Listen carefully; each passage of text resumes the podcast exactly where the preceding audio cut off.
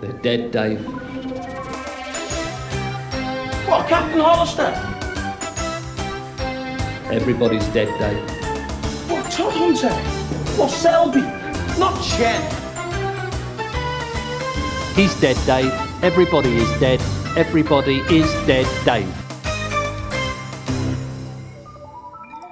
Hello, everybody, and welcome back to Everybody's Dead Dave, a Red Dwarf review podcast hosted normally by myself, Adam Martin, and my co host. That's me, Phil Hawkins. Hello. Indeed, it is. And uh, today it is that time again. We are joined by a special guest. We are joined by Miles Taylor. How are you, pal? Hey guys, how you doing? It's great to be on the pod. I'm I'm really grateful to uh, to be here chatting about Red Dwarf, which is something I don't usually get to do. So this is a lot of fun for me. It's a lot of our guests have said that, haven't they, Phil? Yeah, it, yeah. They come on and they say, "Oh, we don't usually get to talk about Red Dwarf." That's so, the thing, because a lot of a lot of us are usually focused on other franchises, be it Doctor Who or Star Wars or whatever it is. So it's just a great chance to to chat about my comfort program, really, and, and a delight. to, a delight to be chatting about my favourite series as well. So this oh, is great. Ace. Ace. Oh, okay. Well, uh, for anyone who's new to the show, what it's normally the conceit is it's two different perspectives. Phil has been watching for several decades since the 90s. I, this is my first time around. This is my first rodeo with the show. Every episode is new to me. So where do you sit, Miles? Where you know, where are you with Red Dwarf? Like, are you a long time Yeah. viewer or fairly recent or? It's an interesting one because, like how I got into Doctor Who, uh, my relationship with Red Dwarf isn't just a straight line. It's not a case of I I heard about it and then I started watching because I remember back in 2009 ish, I walked into the the living room. My, my dad was flicking through programs, and he'd landed on one, and there's a scene on screen with a guy with dreadlocks and a leather jacket, and another guy uh, in a blue suit with a H on his head. Uh, and he saw me at the door and he was like, "Oh, Miles, this is a sci-fi comedy. You might you might like this." Yeah. Uh, and me being a huge Doctor Who fan at the time, I just went, it's not Doctor Who though, is it? I'm not going to bother watching that. um, so yeah, but I later realised that the program that he'd been watching uh, was Red Dwarf, uh, and worked out that the episode that had flicked on must have been on Dave because it was uh, back to Back to Earth, the series nine uh, Yes. thing. yeah. So you've got that to look forward to, Adam, when that comes about. Oh, I've, I've Um, heard. I've heard many things about the Dave era so far. it's an interesting one. um, but yeah, anyway, about four or five years after that, um, kept hearing about Red Dwarf on podcasts and YouTube and things, and I thought I should probably check this out. And I thought I'll, I'll see whereabouts I can find it.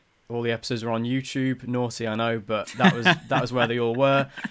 Binged through them all uh, roughly from the start and loved it. Asked for the, the DVD box set for my birthday that year, and the rest, as they say, is history. I've been a fan ever since. So, Oh, so when you got the box set, did what did it include? Did it uh, did, was it the series one to eight box set? it was the series one to eight box set. It's the one that's called Just the Shows, and it's got Yeah. like the, the pictures of all the cast on it. Um, so that's that's kind of where I started, and then I got back to Earth, and then jumped into the Dave era stuff. So Sure. uh, it was roughly once I did get into it, it was a kind of a linear linear thing. Yeah. Um, but it's been it's been a fun ride, and it's become one of those programs for me which is a real comfort one. So I love coming back to it, and I love chatting about it because it's it just gives me the warm fuzzies. Really, it's perfect. Can't beat the Yeah. warm fuzzies. Can't beat it. Exactly. And I mean, for me, this is like my. I, I'd say it's my third full watch through of the entire series.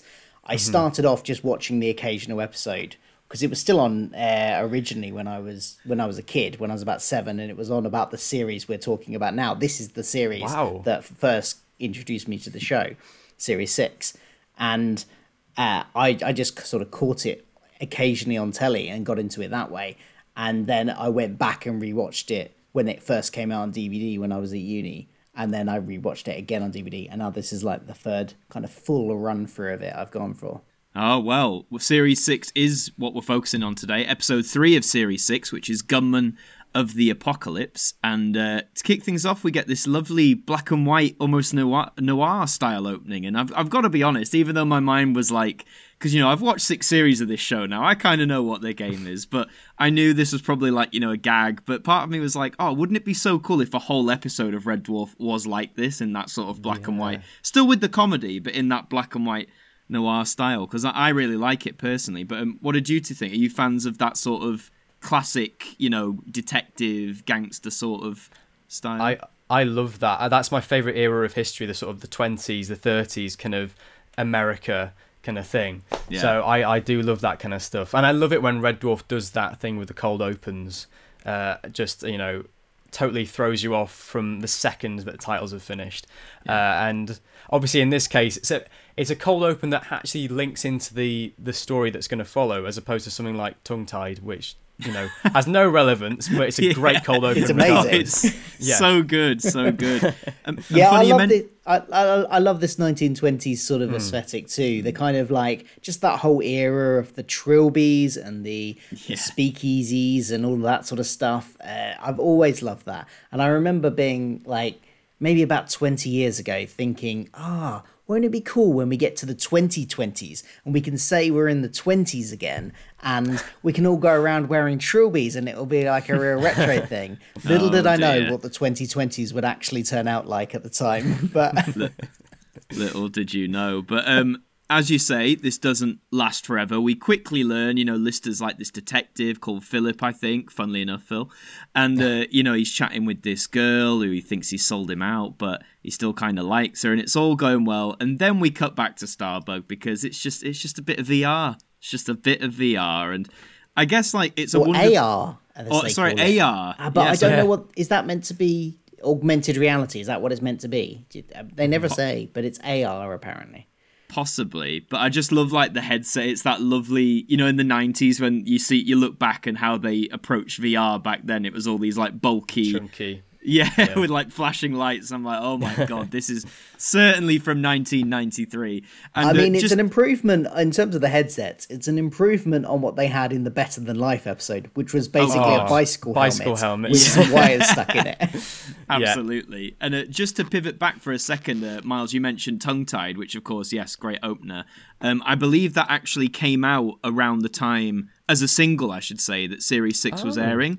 Uh, 1993, it says here. And would you believe it actually reached number 17 on the UK charts in 1993? So Wow. the Red Dwarf appeal was strong back then, it, clearly. it actually reached the charts. That that ama- I mean, it's a great song. Don't get me wrong, but that is that's the power of Red Dwarf, isn't it? It is. Wow. It's a great song, but have you ever seen the weird kind of little mini short that goes with it? Uh, that It's Danny the music video. The mu- well, it's, yeah, it's a Yeah. music video, but it starts off as like a little short film, and there's a really, really long kind of dialogue bit before it goes into the song that's setting up nice. Danny John-Jules' character in it as this cleaner in this film studio. It's the bizarrest thing, and it goes on for way too it's way too long. But uh, if you haven't checked it out, go check that out because it, it's just worth watching for the comedy value. Well, that's what I'm going to do tonight. After soon as we finish recording, guys, I'm going to be watching. going to jump straight in. um, and we learn from as the scene progresses that um, well, Kryten says Lister's been in this for a month, so clearly the search for Red Dwarf isn't is, is going so well that Lister doesn't want to be active in the in the real world, and um, we to get Well, the allure to, of the AR is just too much. It's just because, too Well, strong. we all know what he's doing in the AR. Yes, dirty, we dirty do. boy. Dirty Lister. And um, the only way Kryten can get through to him is by jumping in the game himself. He chooses a chooses a character and jumps in. Kryten with a mustache I found quite funny. Quite I love seeing Kryten in, in real people's clothes and with Yes, disguises on and things like that. That's just like it's it's very easy comedy. It's very easy laughs for me, but I do love seeing Kryten in his in his trilby and in his, his little pencil mustache. It's great, isn't it? And then later on, you get it again in him in a yeah, completely exactly. different set of clothes. Yeah. exactly, yeah.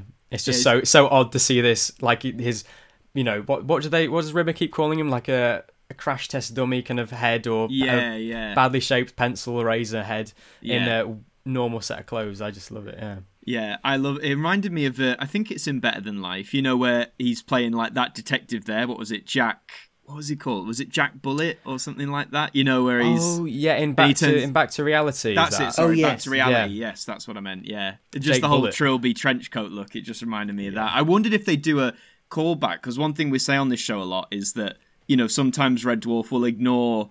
Uh, by choice, you know, huge Mm-hmm. parts of established continuity and gets away with it, and then it'll make the most random callbacks to like.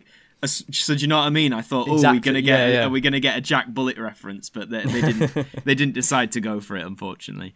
But um, yeah, um, I did like though one of my potential funniest moments. I'll let everyone know at the end if it was was uh, when you know he's trying to get Lister out of the car back to reality, and he's like, "Oh, give me ten minutes." Sir, five minutes, I'll keep my hat on. It's great comedy that I do Yeah. love that.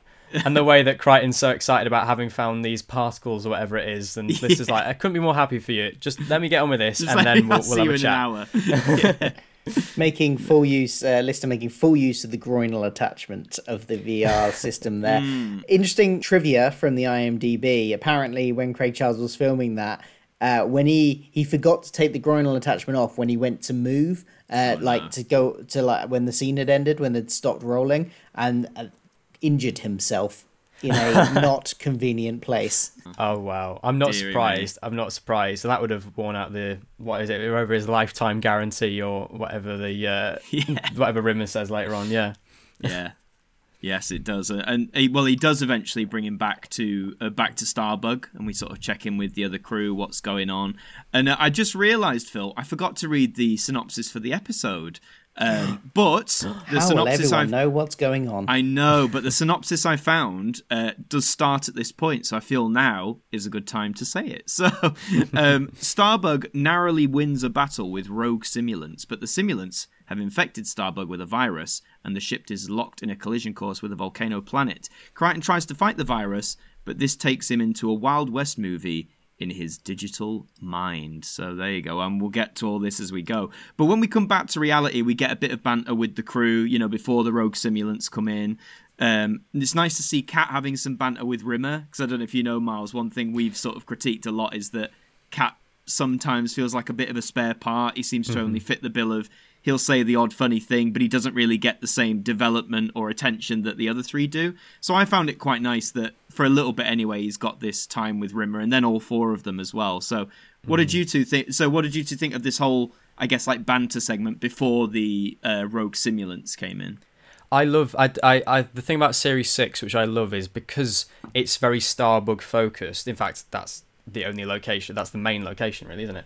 Um I love the fact that we open every episode with the cockpit scenes. It's like the traditional sitcom in that you always get you know the living room set or, or the, the cafe set or whatever. I love Yeah. that the cockpit scenes always open pretty much give or take every episode of series 6 so the little banter bits they have is great. And in this episode in particular there's some fantastic one liners just throughout that that entire exchange running up to the simulant ship But yeah Yeah. Yeah, those cockpit scenes have sort of replaced the the bunk scenes that they used to have in the earlier Yeah. Mm-hmm. seasons. Because they they do have a sort of bedroom area in the ship that we do see on occasion that multi-purposes as many other things as well. But we mm-hmm. don't re- they don't really use it in the same way that they used to use the bunks in the earlier seasons. That has been replaced by the cockpit which i think works a lot better One because you joke- can involve the story in it as well um that you know the the narrative plot. And also Hmm. it gives something we said this i think last week that cat does have more to do in this whole series than he ever has done before because he's now feels like an integral part of the plot rather than somebody who's just hanging around annoying them. Exactly. he's there as one of the people na- you know steering the ship and using his unique skills of being able to smell stuff to spot things. Like when they go dark mm-hmm. here he, you know they're relying on his sense of smell to see if there's anything else out there. So mm. it i like that and cat actually this is a really good episode for cat i think because he has a lot of stuff. He comes up with some plans later on which we'll get to which you know it doesn't usually happen. And he's got some great lines as well. He's got some great dancing. It's a good mm. episode for cat It is a good one for Cat, actually. Yeah, and you're right because usually Cat tends tends to be, um, I mean, to sort of bring a Doctor Who sort of equivalent in here, he tends to be the Nyssa of the of Yes, the uh, the four strong team. He's Yeah. always the one who kind of gets uh, either put aside or, or whatever.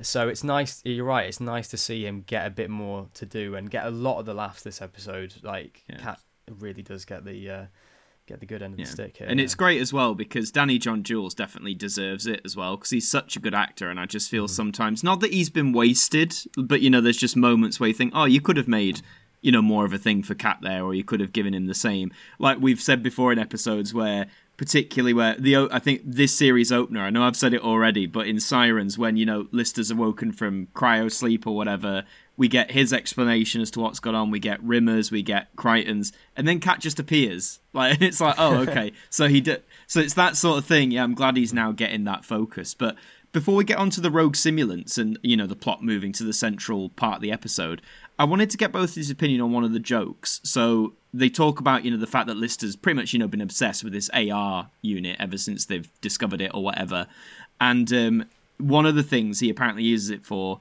he claims, is for the tennis. Now Rimmer says, "Oh, you're in it for that jailbait ball girl," and he says she's not jailbait, she's 17. Now, it- obviously, the, you know this was written very long time ago, uh, nearly 30 years ago. Do you think that sort of joke would fly today in that context? Just out of curiosity, I'm not saying it was like a good or bad joke. I'm just saying, like, do you think it'd fly if they wrote this today? I, I was literally going to bring up this this this line because Hmm. it's uh it's it is like you say now, Adam. It is a little bit uncomfortable Hmm. when you hear lines like that. Obviously, like you say, and then in '94, this it would have gone and, and it would have been a funny line. You know, you know, it's a different sensibility at the time.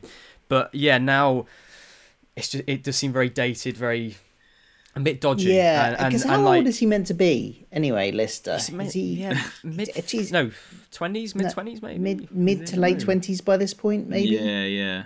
There was definitely a line in in the uh in the Holoship episode where he gets scanned and he said that he's whatever a chronological age like 30. Yes, yeah, yeah. actual physical age 56 or Yeah. something like that. So I think I think he, I think the age was mentioned around 30, 30 at, at the most. Right. but, Okay. Um, yeah. Yeah. It does Yeah. it does sort of it, it comes off as just a bit cringy and a bit, you know, and and as well something that I personally don't find as funny at the point I'm at now. Like I just don't find the the sex related jokes in Red Dwarf anywhere near as funny Sure, as I might have done as a teenager. Yeah, so, so yeah, like yeah. those things just don't they don't get a laugh out of me anymore really. I think that's Um, fair. I think that's mm. fair. I think I think I know a lot of people who you know undergo a same thing. Like when you watch things like uh, I know when I used to watch uh, Family Guy as a teenager. You know, a lot of those like that style and the sex. You know, like you say when you're a teen and it's all like new and it's like, oh, this is like edgy stuff. But then. Exactly. like I can't watch Family Guy now because I'm just like I don't. I don't fu- like fair play to the work of everyone I'm the behind same with. South Park. Oh, are you? I used to, as a teenager, because I, was a teenager when South Park first. Well, I was probably slightly younger than a teenager when South Park first started, and uh, I remember absolutely loving it. I bought the video game. Uh, I had the VHS box sets, and like, I don't think I could watch it now. I, I haven't tried in years, but I just don't think I I don't think I'd find it funny. Sure. It's so, there's so many shows like that, isn't there? Like you say, Yeah. Family Guy, South Park, The Inbetweeners to an extent as well. oh, yeah. those, those programs that you you you do your sensibilities change over the years and and they become more or less funny depending on on what age you are really so uh, that joke about the the jailbait ball girl did Yeah. did come across as one of those instances of okay but uh, yeah. I mean, to be honest, we've only in in the six series we've gone through so far. I think we've only had me and Phil have had you know only a couple of times where we've sort of said, "Oh, that joke maybe wouldn't," haven't we? We haven't. It's not been every it's episode. only- it's it, been. it has been yeah. it hasn't i don't even know if there's been even one every series there's you know it's Hmm, It's just like the odd maybe thing every four now and then. times in the six series we've gone Yeah. yeah that's not cool. yeah Yeah. feel, feel a bit uncomfortable about that joke But to shake us out of that joke, uh, again, the main synopsis: uh, the uh, the rogue simulants are here. They've intercepted them, and uh, of course, Rimmer offers to surrender straight away, as he did uh, last episode or earlier in the series, I believe. And um, the their plan, because we learn that the rogue simulants don't like humans; they want to destroy humans. So, but Lister has a backup plan, and I've got to say, yes which is inspired by the cat because he he initially comes Of up course, with the plan yeah. basically Yes. um because uh, this is this is part of why cat is, is actually well used in this episode and he has a great line i like his line about uh he's talking about cat and mouse games and the uh, and the mouse never wins Not unless you believe those lying cartoons. obviously referencing Tom and Jerry. Yes, um, I liked that as well. Uh, but he comes up with the sort of a, a plan, which then sparks Lister to kind of develop it a bit further. yes, and the the plan itself is so simple but so fun. I mean, so, I, I've so effective I found it hilarious. For those who don't know, they basically do that trick of they turn the camera upside down, stick a googly eye on their chin, and it, uh, yeah, the hilarity ensues. Vindiluvian Empire are born And it was so, and just, do you know, again, I was surprised because as soon as it came on, obviously I chuckled, but I was like, oh, like I'm not, I'm surely not going to find this whole scene funny. You know, it's like really juvenile in a way, but I, I was giggling the whole way. I, don't know what it was. I, I thought like- that exact same thing. I was like, okay, this is funny, maybe one laugh, and then it pans over to Cat and his teeth. There's something about it. It is Yeah. just, and it works for the audience as well because you can't hear his line because the audience are just loving it and they're laughing so much that all you see is Cat. Cat's tongue flopping around It- with his it's big the tongue as well, isn't it? Yes, it's the yeah. movement. It's the way they do, like, the way they're flicking their chin around, the way the tongue flicks out, and it it's the movement that absolutely makes it Yeah, yeah, beyond Yeah. what the what you're just seeing in terms of the actual shape of the thing. Yeah, Mm-hmm. it, it's absolutely great. And there's a recurring thing we have on this show where I often say, "Oh, I found that joke was too long. I, I wanted more. I was like, give me more, give me more scenes of the Vindaluvian Empire." But um, I, I did find that a lot this episode. There were a lot of bits I was like, oh, I, I wish I was seeing more of this. Like, it, it is one of the episodes where I would happily watch an extended cut or something like that. Yeah. oh god, yeah, Mm-hmm. yeah, it's a good one. But um, sadly, the Vindaluvian Empire's time is cut um, sadly short as uh, the rogue uh, simulant. Uh, they don't have another name, do they? It's just rogue simulant. Rogue believe, simulants. or- It's, it, no, I was going to say that it's uh, an interesting addition to the lore of the show, if you can say Red Dwarf has a lore, that these simulants, I think they do come back. I think there are Right. other episodes where there's simulants. Oh, I might be misremembering something else. It's been a while. Uh, but I, I quite like the concept of them because they, you know, it's not very often that they come across a whole crew of people. It's only really been the Hollow Ship uh, Yeah. up until this point mostly they just come across like a random creature or a random one lone person so it's Mm-hmm. it's interesting that there is this whole sort of race out there And that they are again s- aren't aliens Yeah, they're, like, they're sort yeah. of like Red Dwarf's Cybermen or Borg, you know, that, that kind of the the cybernetic uh, type of character. I do love that Red Dwarf got their own kind of recurring monster almost uh, that we see in almost every kind of series, sort of from series three or four onwards. Yeah, No, that is cool. And uh, he arrives on he arrives on Starbug, and he's he's not impressed with what he sees, not in the slightest. Um, and he he leads that there's only one conclusion, and he proceeds to zap them, and they all fall to the ground. Um, and I thought at this point, I was like, right, we're gonna surely they're gonna capture them, but um, they don't. They wake up on Starbug, uh, realizing it's three weeks later, and things are a bit things are a bit different. They've been they've had a bit of an upgrade. Um, but before I go on any further, that that whole scene then with the rogue simulant on the ship, any standout moments for you two there, or personally, I thought there was so many great one-liners in that scene, especially having the the recurring Space Corps directive gag. Yes, that yeah. it, it was slightly twisted. I think that it was something like the a, it a was different kind of it was directive. like the all the all nations agreement. it, I think yeah. it was. Yeah, yeah. and and Kryten's got that brilliant line of "Here we are in mortal danger, and you're worried about the Chinese delegates bringing two cars," and it's Yeah. just like it's exactly. I love that dynamic between Rimmer and Kryten. They're just you know the way that Rimmer thinks he knows exactly what he's doing, and Kryten is always there to sort of go, "Yeah, but not not quite." yeah, but It's no. um, yeah, it's, it's great. I just love it. Yeah. Yeah. my you, favorite moment from this whole bit was um, probably when Kryten puts his eyes back in because they've been used on the chins. It's Kryten's eyes, and he puts them back in. The simulant is already there, and it's just the look on Kryten's face and the moment of surprise when he sort of staggers back, and there, he doesn't say anything. It's just purely the the physical acting from Robert Llewellyn there is probably got my biggest laugh at the moment. I've probably given away that the, that might might be my favorite moment there, but um, but that was really good. That got a laugh out of me. Oh, ace. Well, as I say, the ship has been upgraded by the simulants. I'm assuming so they can fight them. Was that the reason they said they did it? So they were yeah, because I think because he, he mentions when he's on when he beams over that oh they're, they're no sport. You know, he wants a they, this is their hunting ground. They so they Yeah. want they want a challenge, and they're no challenge. They're a useless bunch of idiots. So they upgrade the ship in the hope that they will run away and but be a bit of a hunt. I think. Yeah. And is this where Cat comes up with his second idea of the episode? Is it? About Uh, fighting or back, maybe this is the first. Um, maybe I skipped ahead. Maybe Is this where he decides to- this is the idea This is to where he says them, the yeah. cat and mouse Oh, game. Yeah, yeah. I I got yeah. that in the wrong place. This is where he says the cat and mouse thing. and that and that's when they all decide to go for it and and he's like what are you doing? Yeah. And he has that great that great line which just killed me off when he says, "What happens if we all get killed? I'll never hear the end of it." And it's like that is it's Doug and Naylor down to a T. I, I just love that.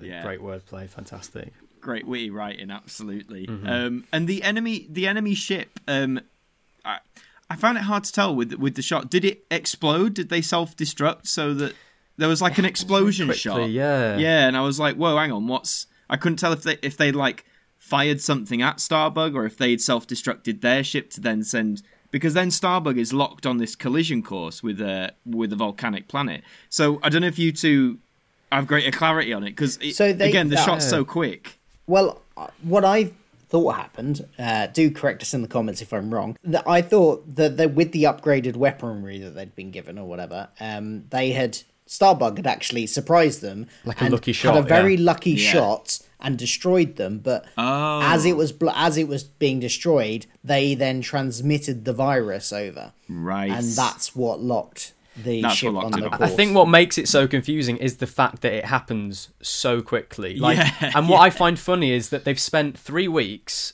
like making Starbug the perfect battle for them. You know, upgrading the weaponry, all the different systems, and the battle happens in about ten seconds. Oh, and God, it's just, yeah, it yeah. is. Uh, I mean, that's the one little thing I was sort of like. It's it goes in a flash, and I wish we did see a little bit of that, a little bit more of the the cat and Yeah. mouse thing.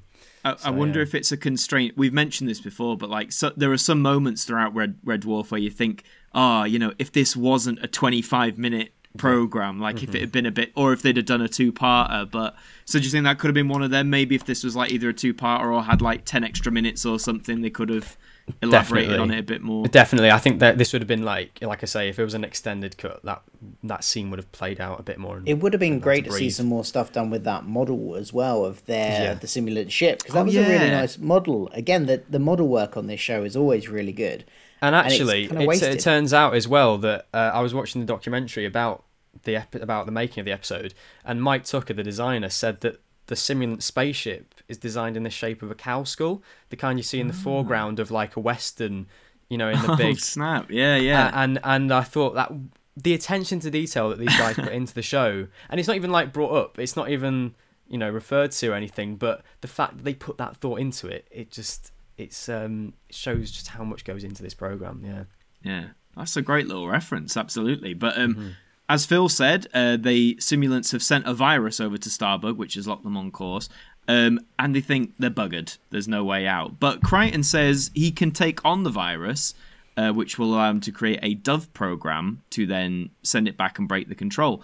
Uh, but to do this, he has to sort of put himself into a bit of a deep sleep. He's got to cease all his uh, non-central functions, and it will allow the others to uh, to watch his dreams. And apparently, Kryten dreams of a uh, a wild western scenario. And I actually wrote in my notes, I put, "We're getting a Red Dwarf western," and I'm I'm absolutely here for it. I love it when the show, uh, so like I think you said near the beginning, Miles, like takes these. You know, roots off out of space. You know, whether they're on Earth or in different genres. Like, I, I I love that sort of stuff. So as soon as we found we're in a western, I was like, yes, I'm I'm along for the ride. Another nugget from the um, trivia section um, is that uh, of, of IMDb is that it, it points out that in a previous episode, Kryten had mentioned that the only films that Starbug had, a, a recent episode for Lister to watch, were Doug McClure films, and apparently Doug McClure made a lot of westerns. Um, and so I don't know if that was deliberate That or it was sense. just pure coincidence. But if they've all been watching a lot of westerns because Doug McClure films are the only films they've got, yeah. that that would explain why Kryten probably subconsciously puts himself into a western. That's so funny. That that was going to be my next question. I was going to be Yeah. like, why of all the sort of things that Kryten dreams of would he dream of a western? But perhaps they've been watching it the night before, and that's exactly the reason why it's it's kind of conjured up. So Yeah. that there we go, Phil. You've explained it. I'm I'm fine now. Got no that's sorted. And that's such a niche reference that I could believe they'd do it because they've done this before. So I, I I would not be surprised if this was more than a coincidence. but yeah, and um, Kryten is is portrayed as a bit of a drunken sheriff, a bit of a stumbler about. He stumbles into the saloon, and I don't know if you both heard, we get a old timey rendition of the Red Dwarf theme on the on the. sal- I Yeah, thought like that was that that, was quite piano. nice. Yeah. nice little touch. And um, you know, he's a bit of the he's the joke of the town. People sort of laugh at him, take the mick of him.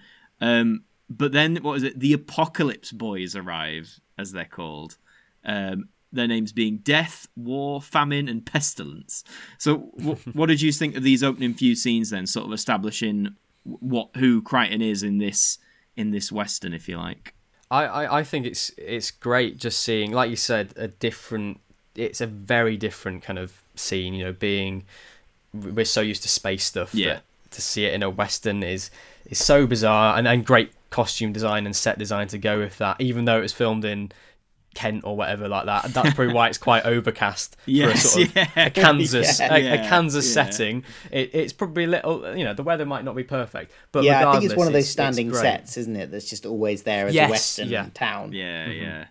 Exactly. So, but regardless, it's very nice to see something different from Red Dwarf, and, and the way that it's it's played out, the dialogue, hearing Kryten's Kryten's accent is it just sort of blends in for Yeah. the first time. You know, you've got all these other American accents, um, so it's uh, very nicely done and and a great alternative to just having this computer battle being done via like data or pixels and things like that. Yeah. To see it done in this form is is just something really refreshing, really. Yeah.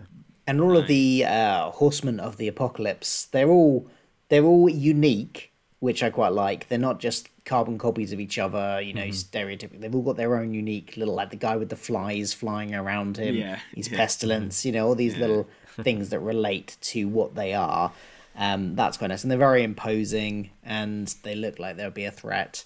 Yeah, Yeah. i liked it it was really evoking, I guess that as it as I think it was going for that classic Western feel of like you know the outriders coming into town, usually dressed in black, trying to cause up some trouble. But of course, the other lads uh, are all watching this back on Starbug, and they're like, "Well, we've got to go and we've got to go and help him." And they decide to use the another the- plan inspired by cat and as he says twice in one lifetime when you're hot, you're hot. Yeah, and you get that great joke about, you know, oh, if there's only some way we could get in there, if we had a piece of equipment that's just lying around, and if not, why not? Like, very on the nose, but do- Yeah. done in that great way where you sort of just chuckle along with it. I think. Yeah. Did you also notice um this they this I think this might be the only time that it actually happens. They reference switching Rimmer between his hard light and soft light modes, which Yes. I don't think uh, I don't know if they ever do that again, I th- or if he's just permanently in hard light mode from this episode onwards. But they they even put a reason in for it that it's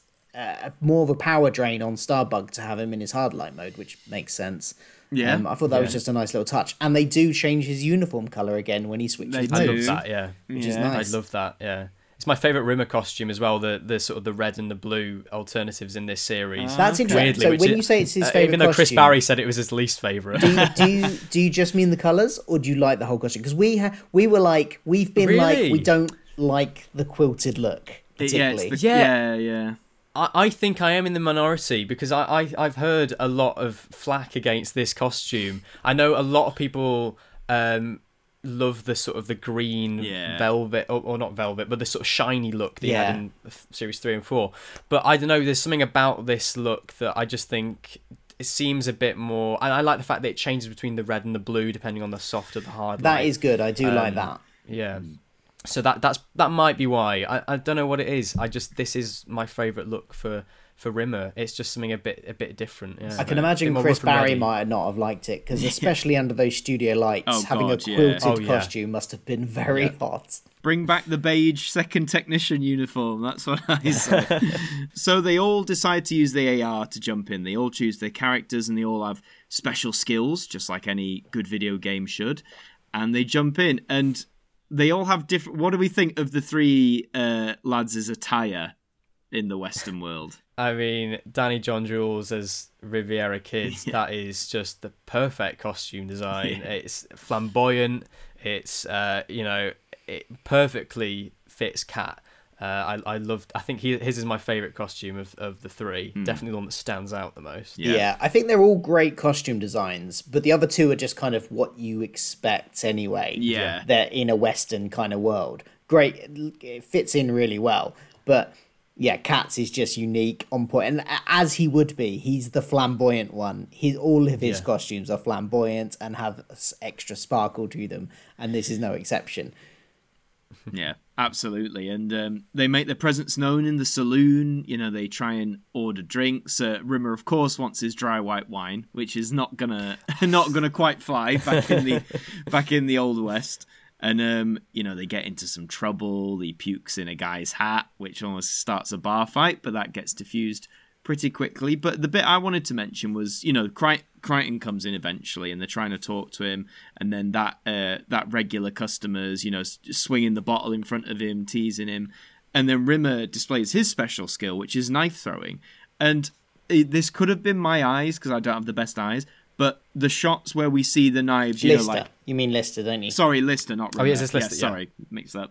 Uh, but when you see Lister throw the knives, the shots of the knives hitting the guy and, and putting him to the wall, I think they were possibly shot in reverse, and then played. yeah. Yeah. I, I got that. I d- my eyes quit. I was like, "Oh, that looks The off speed in- of it. Yeah, Yeah. It- Yeah. it the speed of it because- and the way that he jolts. because yeah. it was reversed. Uh, Yeah. it- I mean, it looked very similar to backwards, the episode backwards. Yes. That scene, Yeah, but it could have been an episode from that because the jerky movement of things going in the wrong way kind of had Yeah. that had that feeling to it. And uh, quick, uh, quickly after we find out Cat's special skill, which is uh, uh, what was what what was it specifically called? Was it? Uh, the gun, like the gun skills or Like- something along Yeah, those sharp lines. he's a good shooting sh- or sharp something like shooter. that. or Sharp something. shooter, that's it. Yeah, yeah. Uh, so much so that he shoots bullets out of the air, which I don't know if that's fe- feasibly possible, um, but But in a video game, In a video game. or, or, in a dreamscape And in Red sequence, Dwarf. anything's possible. And in Red Dwarf, exactly anything's. Um. I, I, there is a one there. Um, there is a real world example of bullets being shot out of the air, Really? and there because there is in some museum somewhere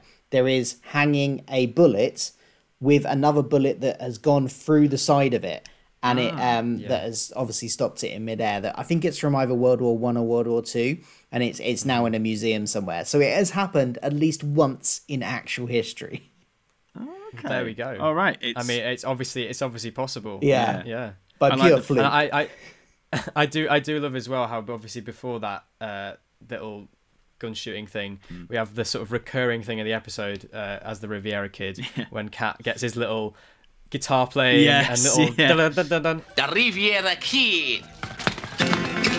I love that bit, dance. which and I thought that's another one of those jokes which I thought like once done I was like okay very funny but the, weirdly the more it comes up the funnier it, it is because it's like we are actually doing this we are having this this little dance this sort of Spanish tune is perfect yeah I think. It, do you think it's because every time he does it, the the, the situations they're in are like more extreme? So it's like, why on yeah, earth yeah. would you dance? And he's just like, no, I've Yeah. got to do the, I've got to do the dance. It's it's great, and yeah, as you say, Yeah. Danny John-Jules just rocks it absolutely, and um, oozes coolness and campness and everything under the sun he's great yeah Absolutely. And um, we see Rimmer's special skill soon enough. He's good at fist fighting. He punches out everyone in the bar and says, "What does he say when he leaves?" Oh, he's like marvelous or something like Marvellous. that. Marvelous. Just very on point. Rimmer, of course, he'd react like that. And, he puts um, on a great little American accent as well. Um, Oh yeah, which yeah, apparently, again, uh, I'm, I'm referencing the IMDb Twitter, but apparently is the he used the same voice he used for Ronald Reagan in Spitting Image.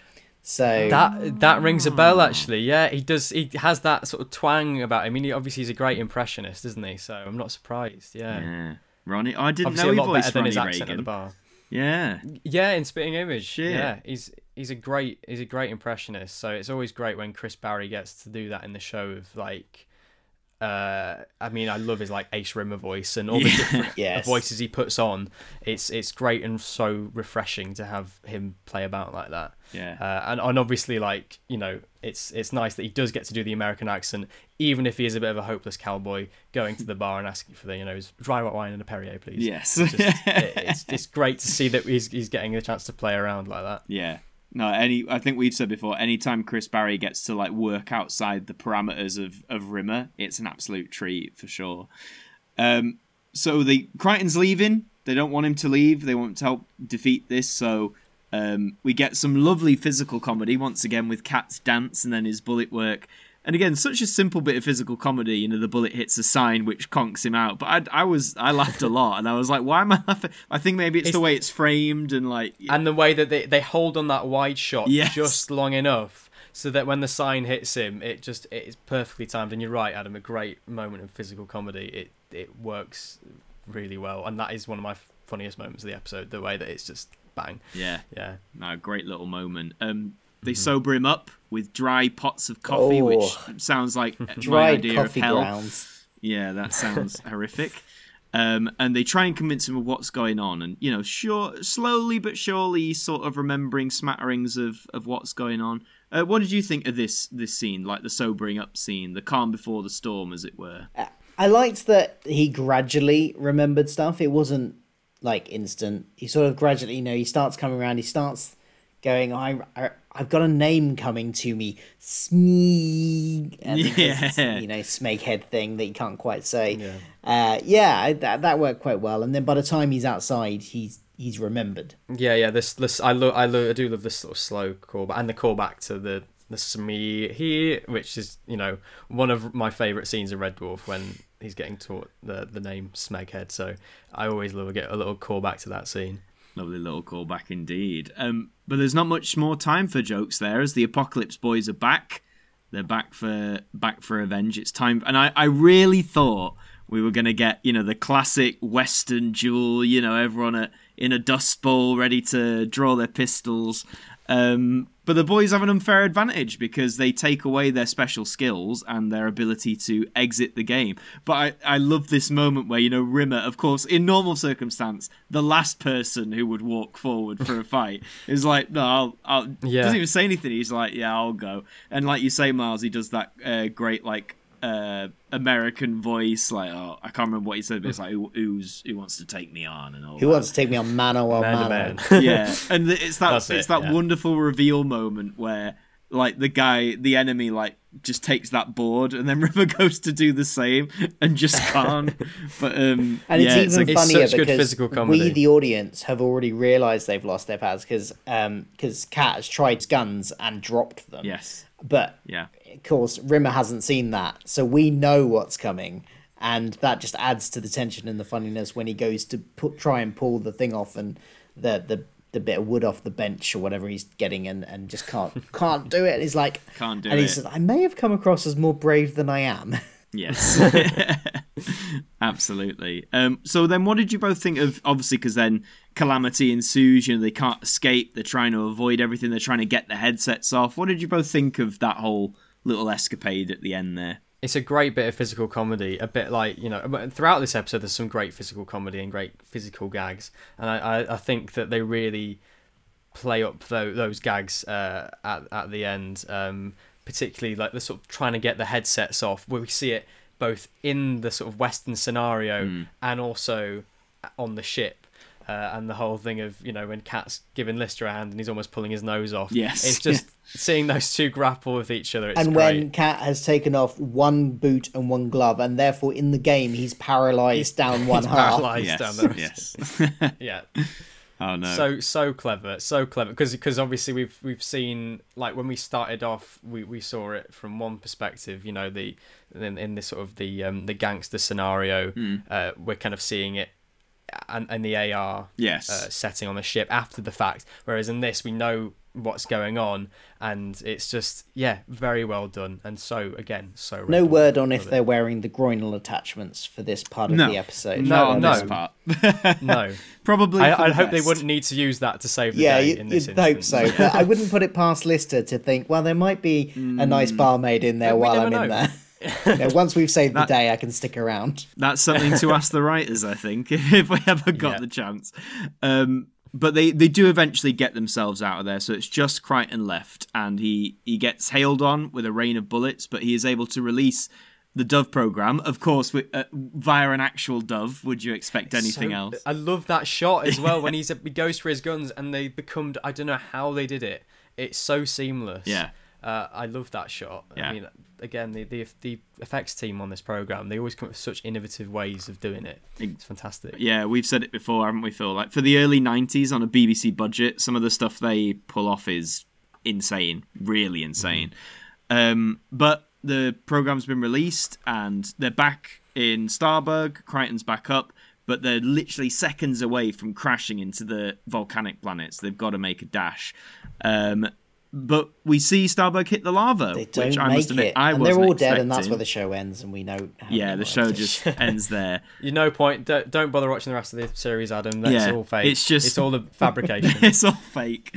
Um, but no, of course, they do break out of it with a very good model shot, I will say. They do break out of it. Um, and then the credits roll. And uh, we've, s- I know we say a lot, flying Miles, off that, into the sunset in Western style. literally, yeah. We we Mm-hmm. do say sometimes on this show that the the endings of episodes are very like quick and out of nowhere, whether that's because Yeah. of the the constraints of the 25 Mm-hmm. minute formula or if they feel they don't need you know they don't need to elaborate on what's gone on so where do you two sit on this ending did you think it was too like too quick or were you happy with the fact like we've we've solved the main issue and and, and that's it like what are your thoughts I, I'm in two minds about it because I do agree. When I first watched it, I just sort of feel like, oh wow, that is literally it. Yeah. You know, there's nothing else. Um, but yeah, then then again, like you say, they have resolved the the sort of the main aspects of it in the Western game. Everything's solved, everything's sorted, and they've you know they are literally riding off into the sunset. So I, I don't know how else they would have done it, but yeah, it did still feel feel a bit kind of. Wow, that's it. It's yeah yeah we're done Uh, and, yeah. and you're right, that happens a lot with Red Dwarf. There's a lot of episodes when I've sort of gone, oh, that's a shame. But Yeah. yeah, It did end what about you, abruptly, and but th- there are sometimes when I think that works, and I think this is one of them. I think, especially with the riding off into the sunset, you get the kind of Western music goes up again, and I, I Yeah. think it kind of works this time. It was abrupt, but it, it didn't bother me this time. yeah ended on a high note, didn't Yeah. it? For sort of the yeehaw as they as they go off. Yeah, I was very much like you, I think, Miles, in the two minds, because I think at first when the credits started, I was like, "Oh, really? Like we're just we're just doing that." But then I lean more into what you said, Phil. Like you know, with the the Western version of the theme and the sunset, I was like, you know what? Like they, it's it's fine. But um, yeah, no, very very like you say. I think it's very split, isn't it, for a lot of people? Pe- People either really like the sort of right, we're done, that's it, endings, and then some people want maybe a bit more or they want more. And, and we have seen it. We've seen episodes where they elaborate for better or worse. Like i know one i always bring up that i wasn't fond of was uh, justice wasn't it phil? Yeah, from series was that four? Series four? Uh, yeah, I think so. Yeah, three because you know four. Li- lister has that monologue about justice at the end that just Oh, feels yeah. very out of nowhere and then he falls down a hole and that's it. It's like uh, right okay. Um That is definitely one of those ones, like you say, that just epitomizes like. It is, it's almost just like they've gone. Oh wait, we've, we're done now. Let's just roll, roll the credits. Roll the credits. We're finished. stop we're him finished. talking get it over Yeah. with. Yeah, but no, this one, this one's all right. We'll we'll let it Mm-hmm. slide. But that, in a nut- nutshell, folks, is uh, series six, episode three, Gunmen of the Apocalypse, and uh, yeah, those were our thoughts on it. So, um, Miles, what we do is we have our regular segments. So, your favorite character? Did you have a particular favorite in this episode? Could be one of the leads, could be one of the side characters, anyone you like. I, I do, and you know what? It, can, it might be a bit of a surprise given how much we've talking talked about other characters to some extent. Hmm. But uh, my favourite character of the episode is Rimmer, Oh, or nice. Dangerous Dan McGrew, or Yeah, whatever you want to call yeah, him yeah. in this in this scenario. Um, I mean, he's my favourite character in the show in general. Um, you know, I just we talked about his costume for like ten minutes or whatever. So uh, I, I do love Rimmer, but in this episode, yeah, Chris Barrie just seems to he gets a lot of the laughs from me, and any of the li- any of the sort of comedy lines he gets, he always nails, and it's just great comic timing from from him, uh, and he just has some of the best one-liners as well. You know the the lemmings like cliffs, Yeah, uh, that, that uh, just that or just the little quips like that, uh, and right up to the end. You know the um, there seems to be a bit of a cock up in the bravado department. yeah. uh, it's yeah, definitely my my favorite of the episode. Uh, it has to be good old Rimsey. Solid choice. What about you, Phil? I'm going to give it to the cat, and I don't know if I've ever given it to the cat before. I was going to I- say, is that a first? It might be a first, but I do think this is probably the best the cat has been used up to this point. Um, I think we might, I've, if my memory's not too dodgy on it, I think we might be getting some more good stuff from the cat coming up, possibly even next episode. But the, uh, but I, I generally think this is the best we've had from the cat so far, and there's so many good moments in it from him, from the you know the flair and the dancing of his costume, the fact that he you know came up with two plans in in the space that they actually followed through on. More plans than he's come up in like the past five Exactly, series. yeah. It's, it's amazing. exactly. and he's really feeling like a part of the crew now. Generally, I mean that's just generally for this whole series, but I think it's Hmm. um, it, it really shows itself most in this episode. So I am picking Cat.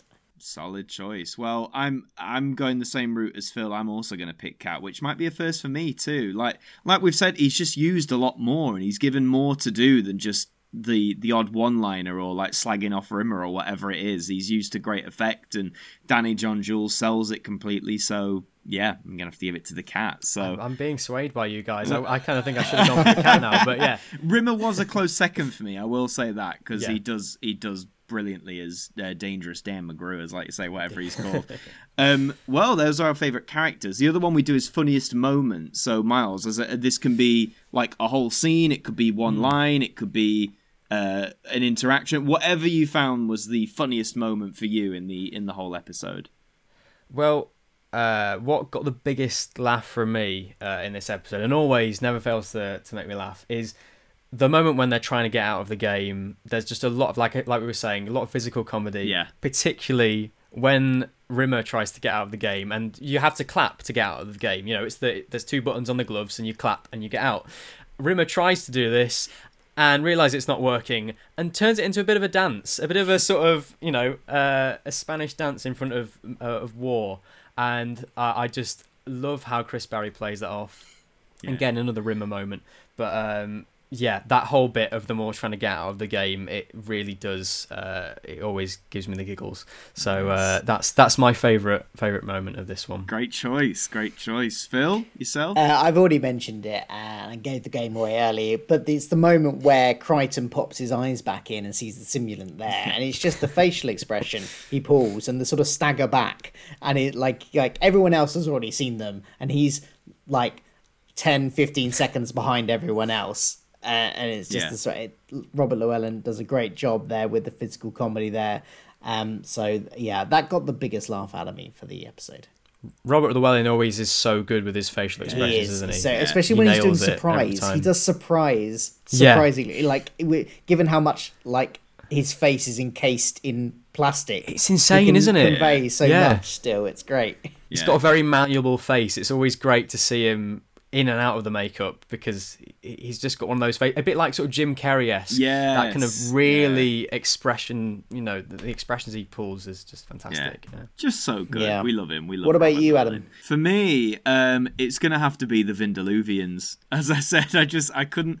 I was amazed. I laughed the whole way through because I was like, I thought I'd gotten past the whole. Oh look, I'm I'm sitting upside down and I've ri scrolled something on my chin. But no, clearly that comedy is eternal. So yeah, I've I've got to. It was what got me the biggest laugh. So I've got to give it to the the Vindaloovians. And we've Just finally a found a joke physical that not comedy. not only do you not That I think don't goes think on too too long, but you actually wanted it to go on longer. I did. That's a first. Amazing. Yeah, first. Lots We of got firsts. series six, but we got there. We got Yeah, there, yes. Come on. 30, 33 episodes in, I think. Something like that, something yeah. that. We've got there. Um, and the final thing, of course, we do is we all rate this episode out of 10 scutters. So, Miles, how many scutters out of 10 uh, would you give this? And you can have 0.5 if you wish. Mm-hmm. Some people like to. Um, I mean, it's a very well loved episode. You know, it's it's a fan favorite. In fact, it's the only episode, as far as I'm aware, that's won an award. I Oh. think this was the one that won an Emmy. Oh, uh, right. for, Okay. um, some sort of award at the Emmys. Um, so yeah, it's very well liked. It's one of my. It's a high up one on my list, but it's not my absolute favorite. So I'm gonna go an eight. I'm gonna go eight scutters out of ten. I think that it's very, very good, but there are other episodes which sort of pit the post for me. So That's fair, Um. Out of interest, are they seems like a episodes good- a that have come before this one, or ones that come afterwards that would pip it? a good mix. I mean, like I say, Series Six is one of my favorite series, as is Series Five, which has just come before. Hmm. So uh, it's you know. In, in within that kind of area, um, Legion's one of my top ones. So Oh, obviously that's just come we just did, before. Yeah. Um, but yeah, eight scutters is a sort of what I'm gonna a plump for. Maybe actually, you know what? I'm changing it. Eight point five. Let's go eight point 8.5. five. Nice. Okay. Yeah, solid score. Solid score. Uh, well, Phil, uh, are you placing it that highly as well? Um, I'm placing it higher. In fact, I'm going for a nine point five. Um, Ooh, this is I can't remember. okay. The what the ones that I know there are other ones that potentially are higher, but I I because I haven't seen them in a decade, I'm I'm gonna need to rewatch them to know if they are higher. So I still want to leave that gap there just in case. Um, but there isn't really anything. I can't think of anything negative to say about this episode. So it's really Sure. just kind of like leaving space for something that might be even better. Because I really did enjoy this episode. It's one of my favorites, definitely. Oh, nice. Well, I'm uh, I'm actually going with Miles on this one. I'm giving it an 8.5. Just a really solid episode. Lots of great comedy, uh, great scenarios. Love the whole Western take of it.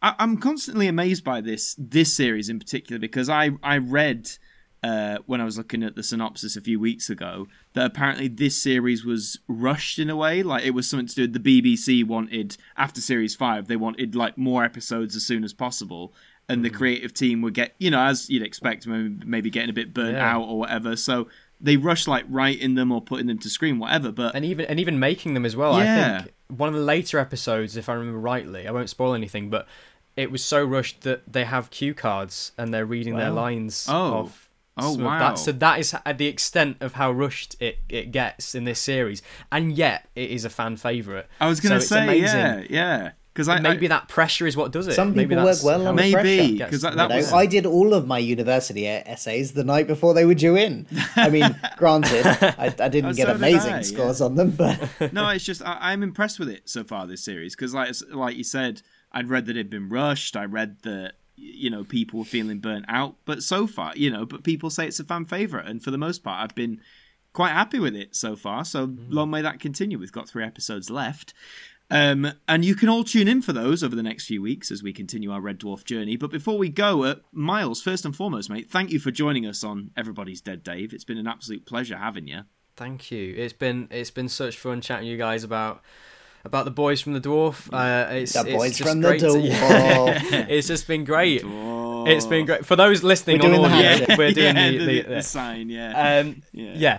But uh, no, it's been great. Uh, I really love getting a chance to chat about this program. As I said, it's a really, really big uh, comfort show for me. So uh, cheers for having me on, guys. Not a Uh, it's problem. Been Well- great fun. If you ever need me to come back, just let me know. oh well, we've Unless it's for Crity TV. I, I Oh, won't- oh, I'll- okay. Be, uh, well, just for that, I think we might get you back for that. So just go, No. whichever one that is in the future. But um, before you go though, Miles, um, please feel free to tell people listening where they can find you and your work on the on the internet. Yeah, sure. Uh, well, I've got my main sort of source is uh, my YouTube channel, uh, Taylor'd Vision. That's Taylor, as in my name, apostrophe D, Vision. Yep. uh, always, a, always an awkward one to get people to to spell.